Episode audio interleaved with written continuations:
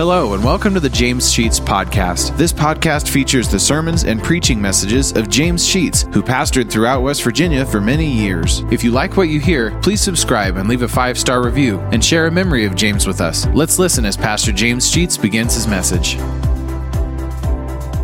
Chapter 17, beginning at verse 14. And we will read through verse 21, 14 through 21 of chapter 17 the Gospel of Matthew.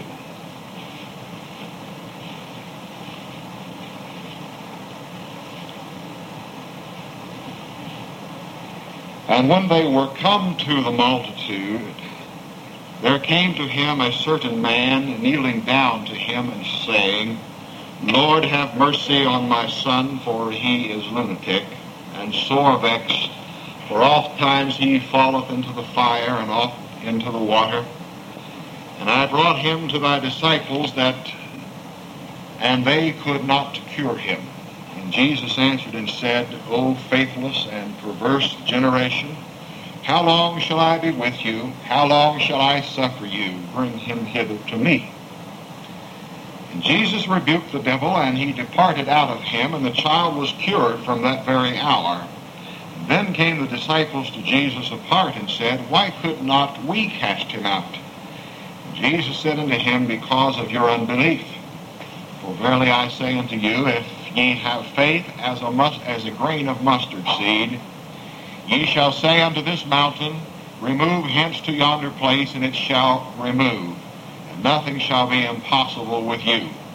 Howbeit, this kind doth, uh, this kind goeth not out, but by prayer and fasting. May the Lord add his blessing to this portion of his word. I thought this morning as I drove across a mountain or two that I surely picked the right subject for this morning, which is Move Mountain. And I thought I'd sure like to be able to just say those words and those couple of places at least that I had to cross would suddenly be moved and I would have a straight, smooth, uh, dry road reminded me of the story I heard of a lady who had heard this particular passage of Scripture. You can say unto this mountain, move hence to yonder place, and it will be done. And she thought, as she looked out her kitchen window, well, I would like to know what's on the other side of that mountain. And so she prayed that the mountain would be moved. And the next morning she looked out the kitchen window and said, huh, just as I thought, it's still there. We have our mountains. The story in the scripture dealt with a mountain when Jesus had been in the mountain, separated with three of his disciples, where he was transfigured and Moses and Elias were presented unto the three, Peter, James, and John. They came down out of that mountain, having had a mountaintop experience, to find down in the valley that there was a man who had a son who was mentally ill. And he had brought this young son to the rest of the disciples with the request that he might be healed, and they had attempted to cast the devil out of him and were unsuccessful. And they inquired of the Lord why they could not move this mountain. And Jesus said, This kind, time, kind, excuse me, I'll get my tongue untwisted in a minute. This kind does not come out except by prayer and fasting. Because of your unbelief, he explained to them, you could not move this mountain. Now, I do not believe that he was talking when he said if you had the grain of a mustard seed that you could say to that particular physical mountain there, be moved. But he was talking about the problem that has now suddenly bolted up in front of them, and I use that term advisedly, bolted, because one of the mountains I thought of was Bolt Mountain, you know. This morning I didn't come across it because it probably might have been insurmountable for me this morning. I don't know. So I went around it and uh, endured some lesser mountains. There are some events that bolt up in our presence that we can't get over. Now, the drive was beautiful this morning. It could have been disastrous just as well. I stopped to uh, give assistance to one fellow who hadn't got over the mountain, was in the guardrails, and had to be, will to be pulled out with a wrecker. Was starting to be beautiful suddenly turned into a catastrophe for him, and I, he wanted to know where I was going, and I told him I was going to church this morning. He said, well, I think somebody was telling me that I should have gone this morning instead of being out on the road. And I found out he was a Methodist and uh, from uh, Man and was headed to Winterplace to sing, pick up his son. But uh, a normal episode in life had suddenly become a tremendous adversary. And we've all had those experiences when what started out to be beautiful has turned into an extremely difficult situation. Sometimes we could have helped it, and sometimes we could not. I'm sure there are many marriages that start out that way.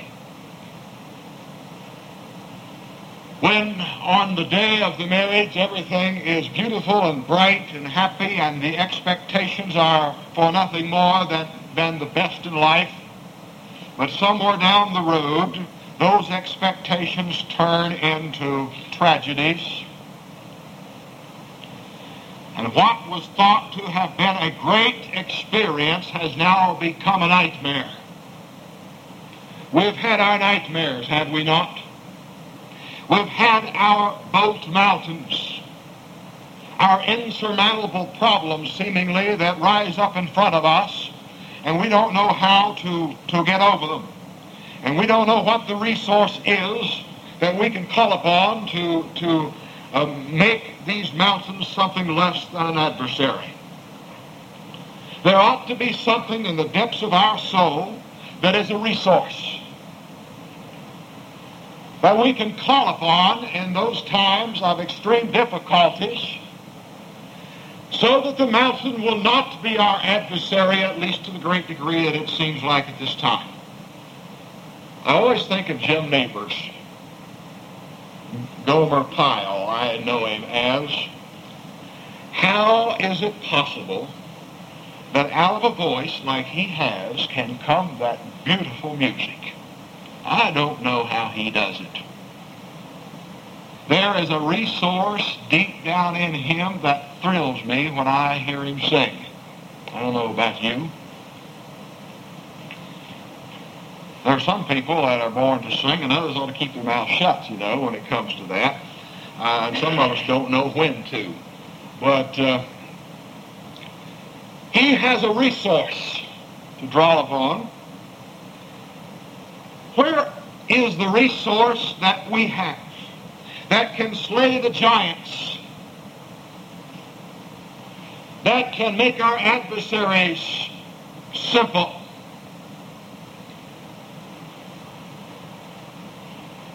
I used to be the administrator of the health department in Wood County.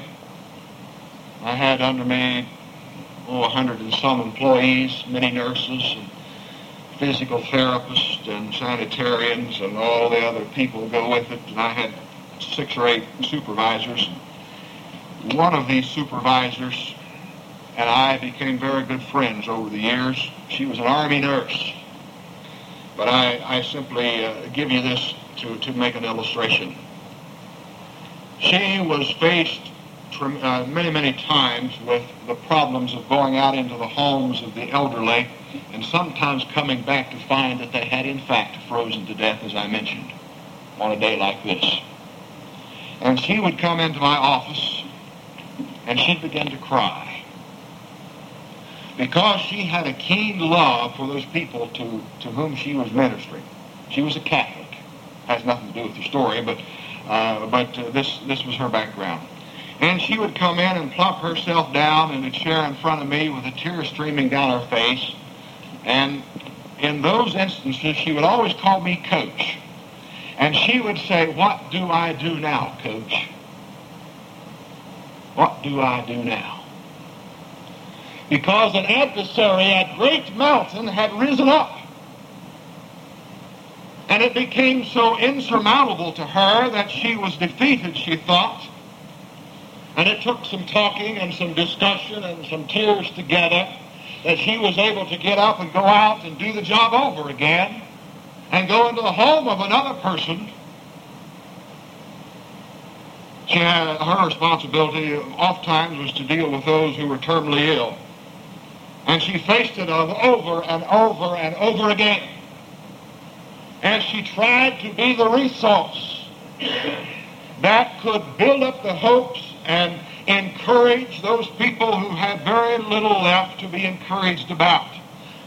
Life had dealt a tremendous blow, and what do we do now, Coach? I use this as background to, to make this point.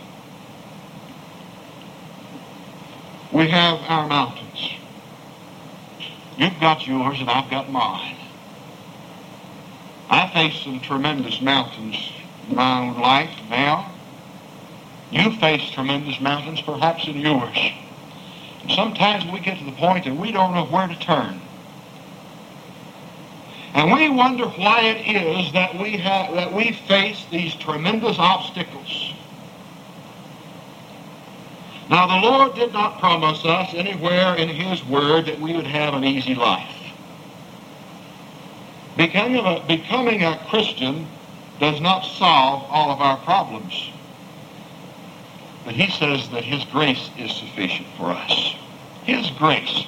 If you have been in Wednesday night services, we found out last Wednesday night that that means God's love. God's love is sufficient.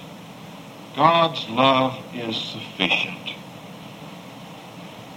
In 2 Corinthians chapter 12 and verse 9, Paul quotes the Lord and he says, My grace is sufficient for you. I don't know what mountains you are facing today. But I think probably I could mention these, and some of you, or several of you, may have these as mountains in your life right today. Some of you are having marital trouble, no doubt. You're just not getting along. Some of you may have had a fight this morning before you left home. It's not uncommon to, uh, common to have a Sunday morning fight, a disagreement that becomes bitter. Some of you may not even be speaking to your wife or your, to your husband. And it's going on for a long period of time. And you're beginning to wonder, what am I going to do? And you might like to cry out, what do I do now, coach? And the mountain gets big. It's almost insurmountable. Some of you may be having financial troubles. That's not uncommon to have. I've had them. I'm sure you've had them as well. On two occasions, I've lost everything I owned by one means or another. I can remember one time in my life that I didn't know where I was going to get the next meal to feed my family. And you've had those problems. Some of you may not have a job today. Or you may not have one tomorrow. You're not sure. Some of you perhaps are engaged in relationships that are not exactly honorable. I don't know if any of you, but I'm sure that you know people who have a mountain of drugs or alcohol or problems of that nature facing you. And those of you who teach, I know, are faced with them in your children in school. If you're not, you're quite fortunate because this problem is rampant today. I think one of the greatest things that's been done in courts is what just recently done, giving teachers a little more liberty and freedom as to how they react toward students who are suspected of, of violence or drugs or those things in school. Some of you are having financial, or, family problems, I should say. Some of you are having financial, or, excuse me, family problems. I'm talking here not about marital problems, but I'm talking about problems between parents and children. I don't know if any of your children have ever run away from home or not, but I've known people who've done that. Boy we raised took off one day down the road with a little pack on his back. He was running away from home. He'd had enough. Have you ever experienced any of that? He came back, but uh, I have known families whose children are still going. My church that I just pastored, there's one family whose daughter took off one day, teenager, 18 years old. They didn't hear from her for three months. Never knew where she was. She finally called. She was in New York. She finally came home, came back to church. But during that period of time, they had a mountain that was difficult to get over. Some of you are faced with sickness in your own life or in the life of some of the members of your family, and this is a tremendous problem. Something is in the way of happiness and success.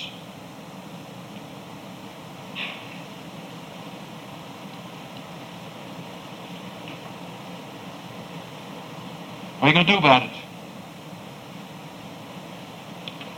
Turn your eyes upon Jesus. Wasn't that what the choir sang? Look full in his face, and the cares of this world. I believe the words are will grow, grow suddenly dim.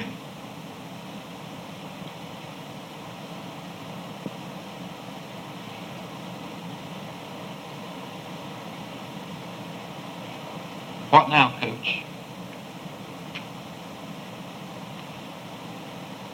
One day, Jesus let his disciples get into a boat and go out on the waters. A storm came up, and suddenly that beautiful lake was an adversary.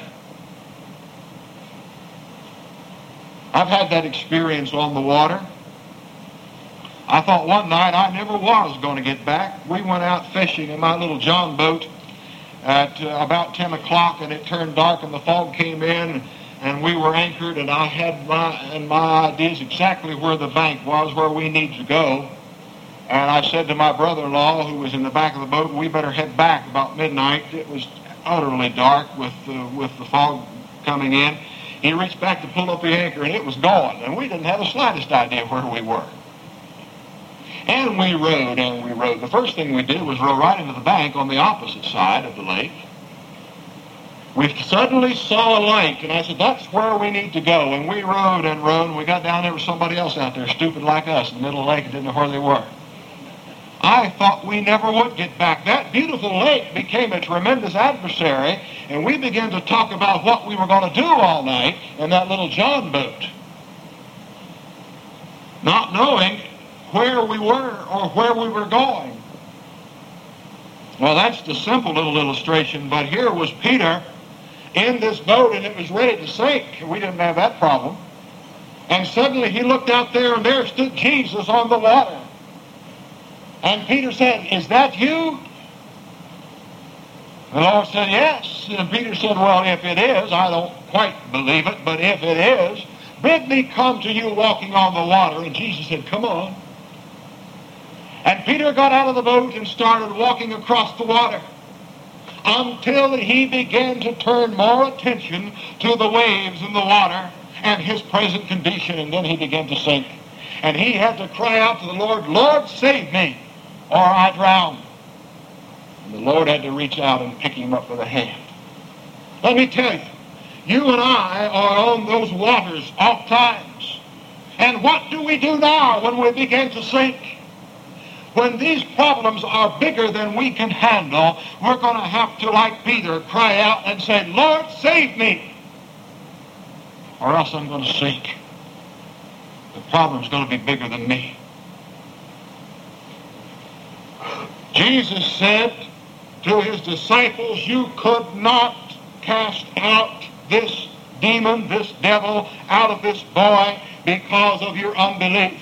He said, had you had as much faith even as a mustard seed, you could have done it.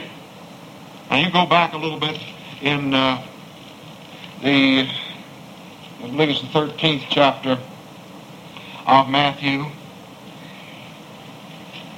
And you will find in the 31st verse these words of a parable, and Jesus spoke these words, The kingdom of heaven is like a grain of mustard seed when a man took and sowed in his field. What's he talking about? You're going to take that little grain of mustard seed and you're going to put it to work. You're going to sow it so that it will grow. Oh, ye of little faith. I think there is a time in life, and it may be now for you, and I believe it's now for me, well, I'm going to have to look at that mountain and say, hey, I can't get over it. It's going to have to be knocked down to size.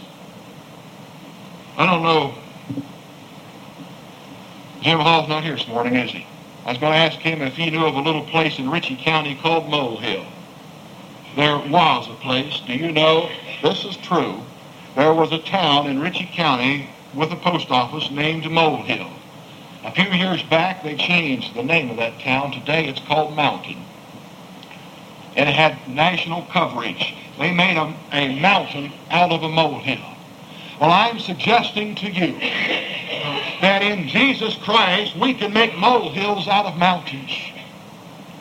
And we can get over, not on our own energies, not on our own wisdom, not on our own efforts, but in Jesus Christ, with this little faith of a mustard seed, we can place our dependency in Jesus Christ and pour out our confession unto Him, and suddenly those insurmountable problems will become molehills that we can step over.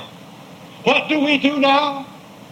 We go to the great coach, to the mighty Son of God, to Jesus Christ our Savior, and we lay our problems at his feet. And suddenly the cares of this world will grow strangely dim. When we place our eyes upon Jesus and look full in his wonderful face, we can rebuke the devil we can exercise our little mustard seed of faith and it'll get out of our way. I heard a, a hymn or a song some time ago that I've looked for and I haven't found, and I want to find it one of these days. It's called Mountain, Get Out of My Way. There's no reason for mountains to be in our way. alone.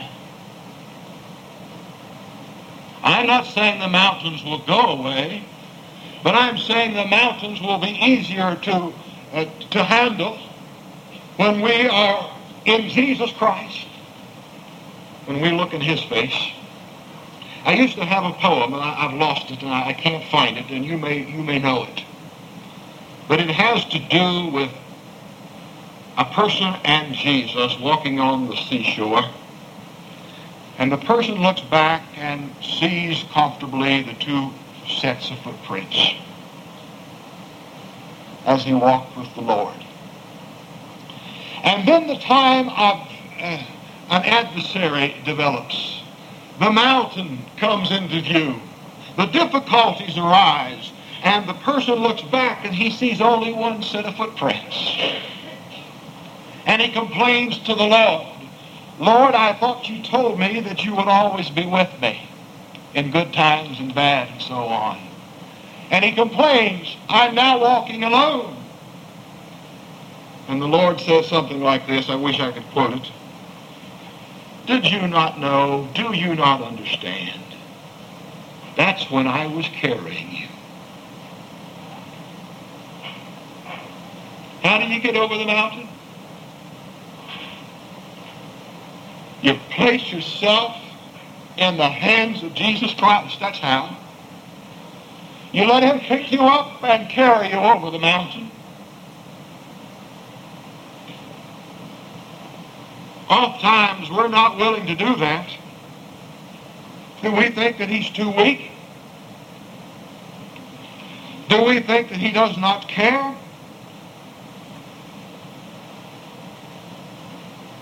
That's not the Savior that I came to know. It's the Savior sometimes I, I react to. But that's not the right one. Because the weakness is in me, not in him. I want to encourage each of you this morning as you face your mountain. I don't know what it might be, and I don't intend to inquire as to what it might be. But you've got your mountains. You've got your problems. But you don't have to try to get over that mountain alone. You can get over it in Jesus Christ. I'll never forget the times that I have faced difficulties. And I've gone to the Lord with them, and I have offered a prayer, earnestly and sincerely asking the Lord to intervene. And he did so. I went to sleep the other night with a mountain in my mind. I prayed about it. It loomed up great. I don't know quite how to, re- to react to this, and you react the way you want. I woke up in the middle of the night, and I had been dreaming. And you know what I was doing? I was standing behind this pulpit, and I was reading the Scripture. And the Scripture I was reading in my dream was, launch out into the deep. I woke with that. That mountain is a lot easier today. Your mountain can be a lot easier as well. When we turn our eyes upon Jesus and look full in his wonderful face, the cares of this world will grow strangely dim. Shall we pray?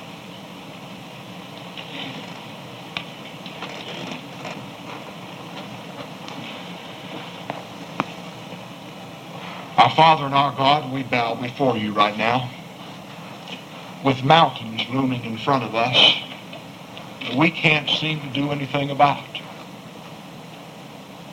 Problems that are to, about to get us down and weigh heavy upon our shoulders. And yet, our Father, we, we confess our faith in you. And we know that you can do all things. And we know that we can do all things through you when you strengthen us. And so we come this morning in our weakness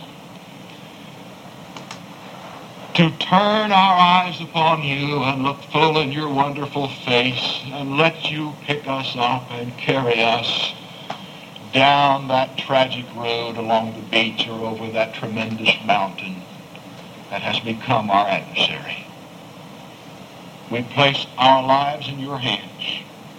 Our Father, we ask that you will speak to each person this morning who is willing to look into your wonderful face. Forgive their sin as they ask for it. Help them to turn those mountains into molehills by the power that is in you. Help each of us, our Father, to yield ourselves unto you afresh and anew this morning as we look into your wonderful face. In Jesus' name we pray. Thank you for listening to today's message. If you like what you hear, hit the subscribe button. You'll receive automatic notifications and downloads when a new message is added to the podcast. Also, please leave a five star review and take the opportunity to share stories, memories, and appreciation for James Sheets and how God used him to impact your life. If you'd like to know why and how this podcast got started, check out our first episode. Lastly, if you want to donate to help offset the cost of operating this podcast, you'll find a link to our PayPal account in the podcast description. Thank you for listening, and remember to trust in God for today and for all of your tomorrows.